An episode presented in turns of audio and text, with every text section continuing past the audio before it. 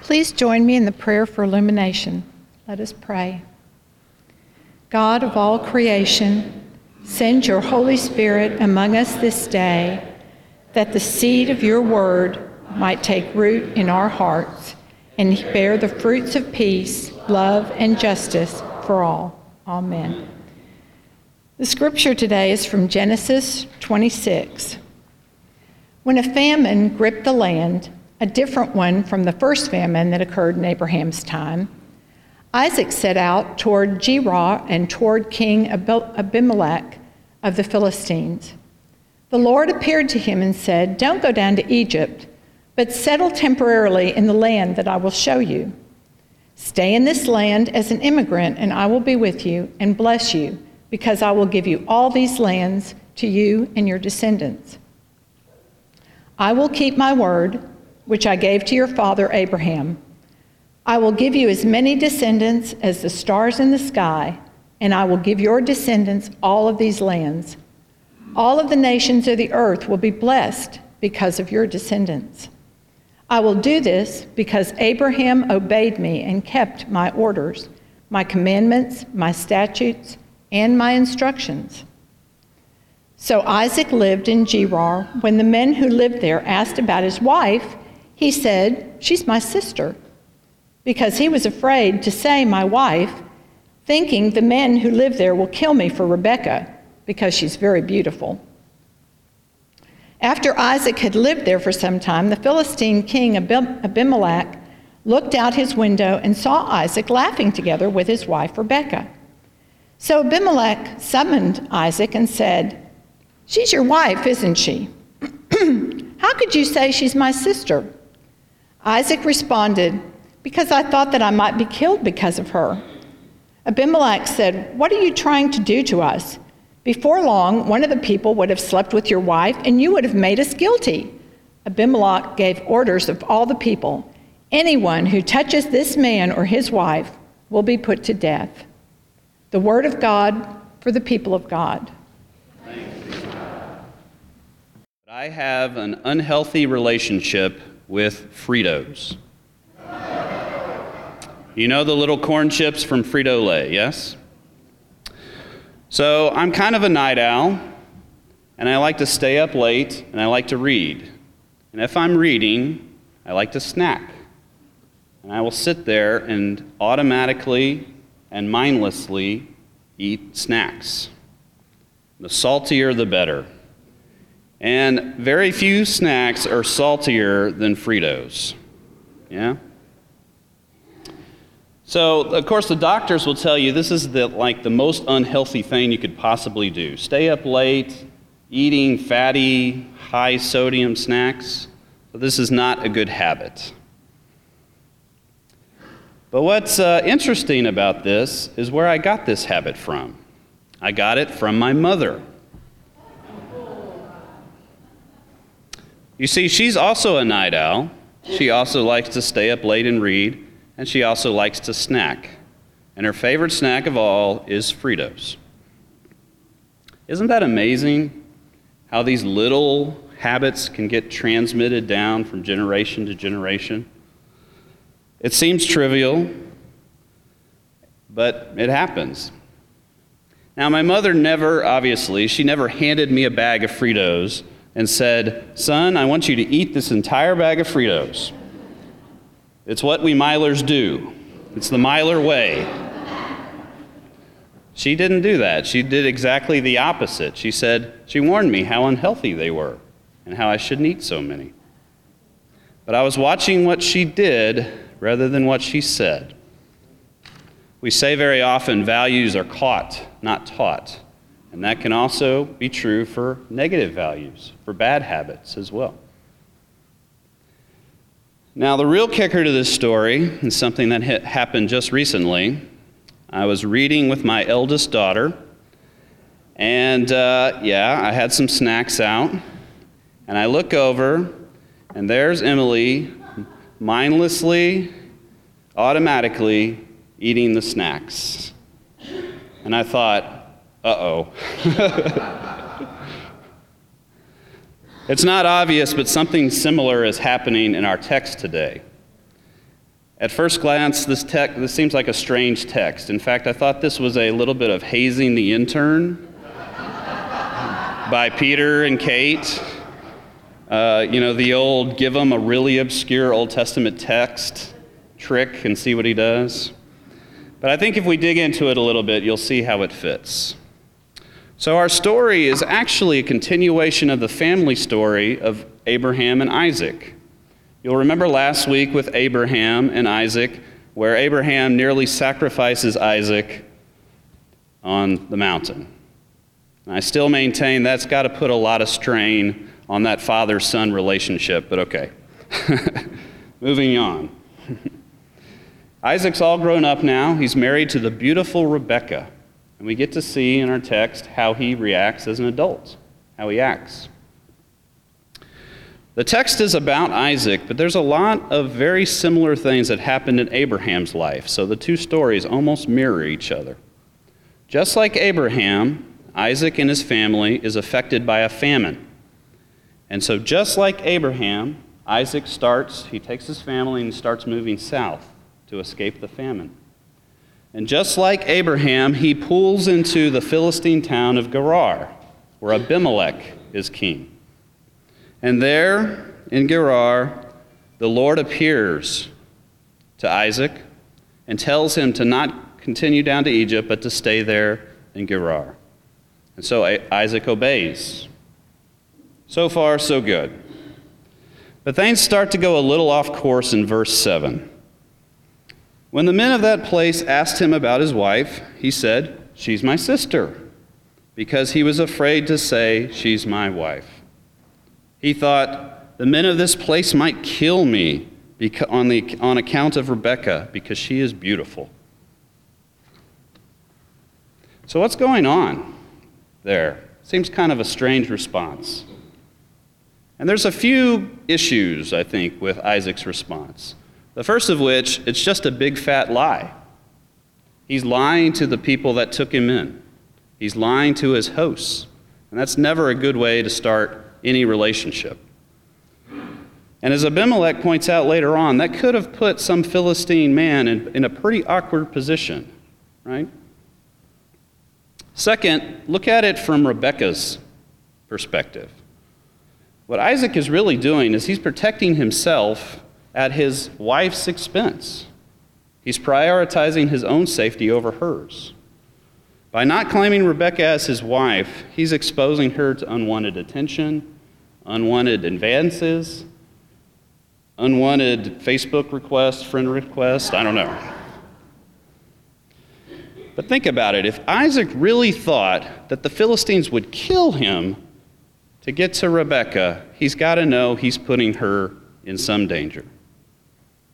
So it's not a moment of extreme courage here as a husband.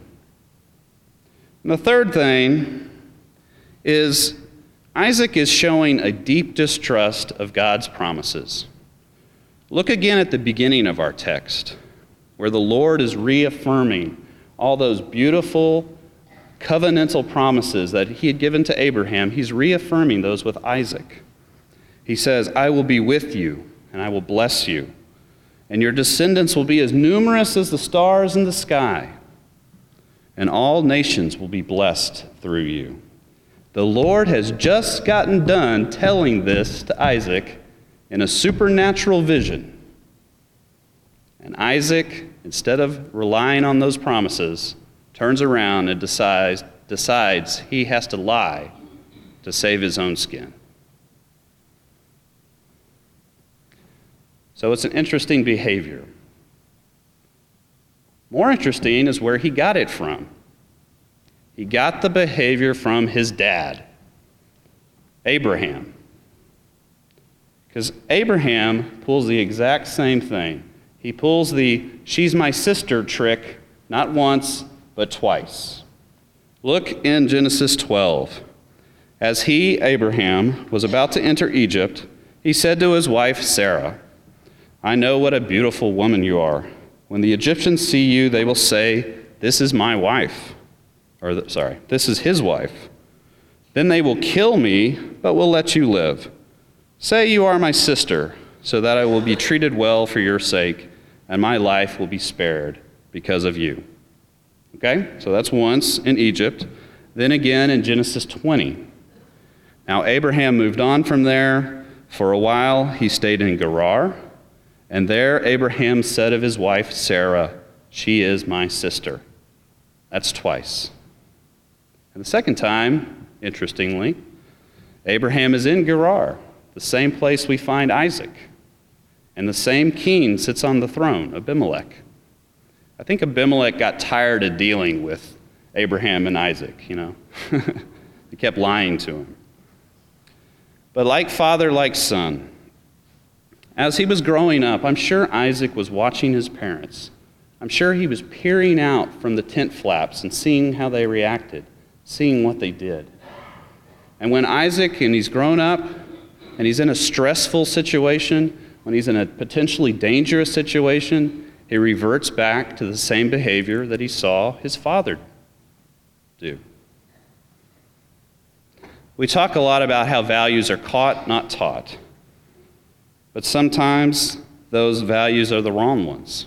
Sometimes they're very positive ones, though. We talk about uh, how values can be transmitted down through the generations, and we're talking in our summer series about how faith is formed through relationships. And there's very few relationships that are more powerful than that parent child one. The National Study of Youth and Religion says if you want to know what faith your kids will have when they grow up, look at your own faith today. So, again, the parent child relationship can be extremely positive, but it can also be extremely negative. Some of the habits we learn from our parents are unhealthy, some of them are actually destructive.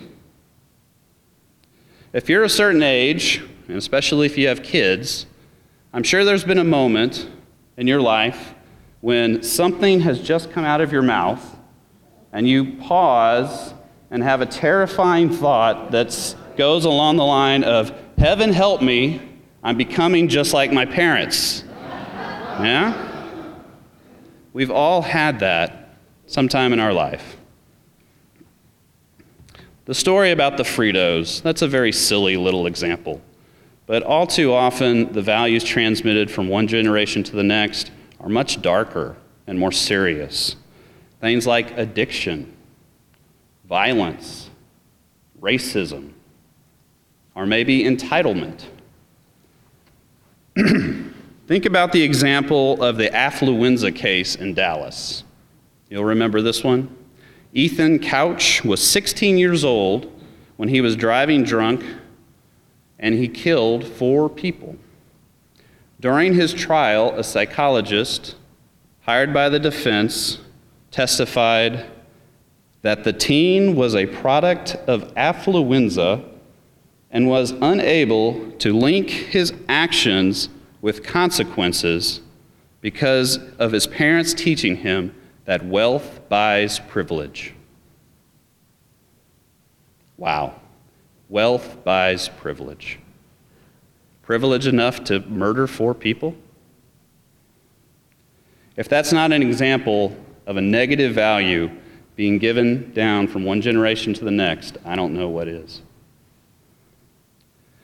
So, friends, are we doomed to repeat our, our parents' mistake?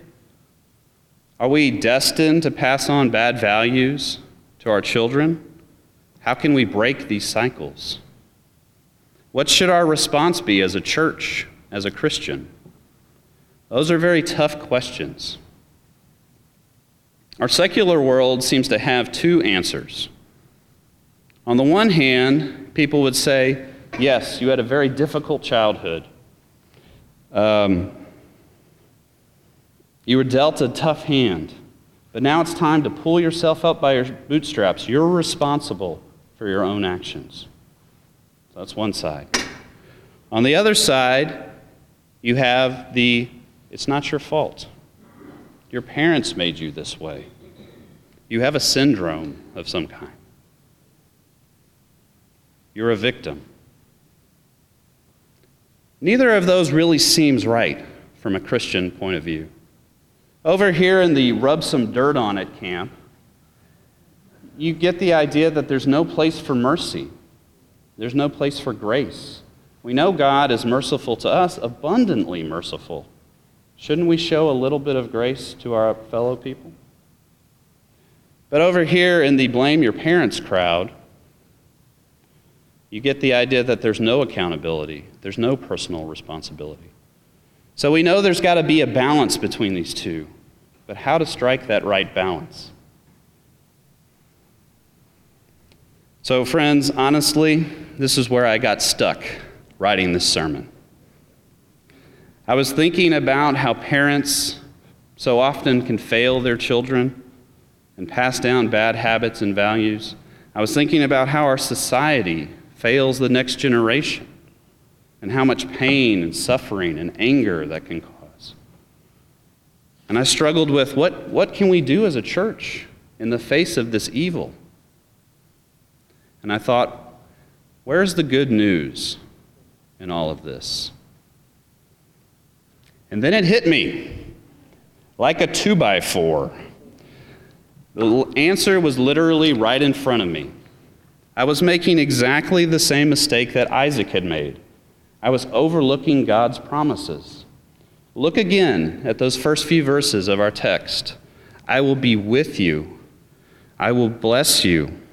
Through your offspring, all nations on earth will be blessed. God is, what's happening there is God is reaffirming the covenant he made with Abraham, and he's giving it, he's gifting it to Isaac, although Isaac did nothing to deserve it. And the good news, friends, is those same promises apply to us, down from Abraham to Isaac to Jacob, down through the generations, till they apply to us.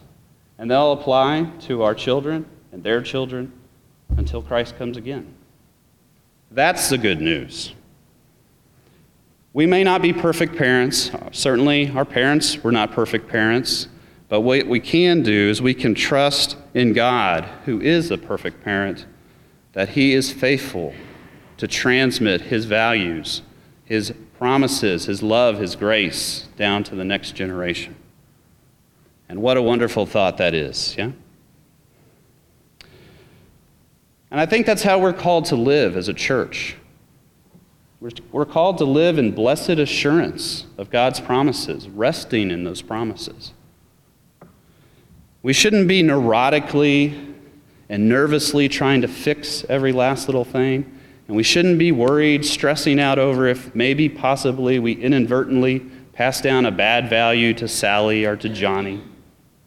But we need to be a community of God's people, a community that understands the bedrock principles of our faith and can teach that to others, a community that helps each other grow into the covenantal promises of God by holding each other to high expectations. A community that talks amongst ourselves about how God is showing up in our lives. And finally, a community that lives beyond itself and is a force of good in the world.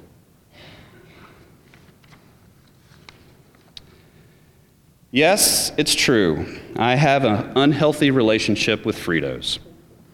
And that particular bad habit I got from my parents. But you know, that's not the only value my parents passed down. In the church I grew up in, they had a tradition where on, uh, during Advent and Lent, they would have Wednesday night services. And before each service, there'd be a potluck dinner for the entire congregation. And my family uh, very frequently, I would say religiously, would go to those services. And I can remember the scene so vividly in my head from my childhood. How after dinner, all the kids, we would go running outside and we would play. And it would be early evening and the sun would be setting. And the adults, they would sit in the fellowship hall and they'd sit around the tables just talking and relaxing and laughing. We call it fellowshipping. and then after a while, the parents would come out and stand on the porch and they'd call us in because it was time for church. And the kids, somewhat reluctantly, would come. And then, as a whole family, we'd go to church together. I didn't understand it at the time, and I'm not sure my parents fully understood it, but they were forming my faith in a very powerful way. They were passing down an important value. They were saying, Look, this is the church. This is your family. That was the lesson I learned. And you know, they never had to say a single word. Amen.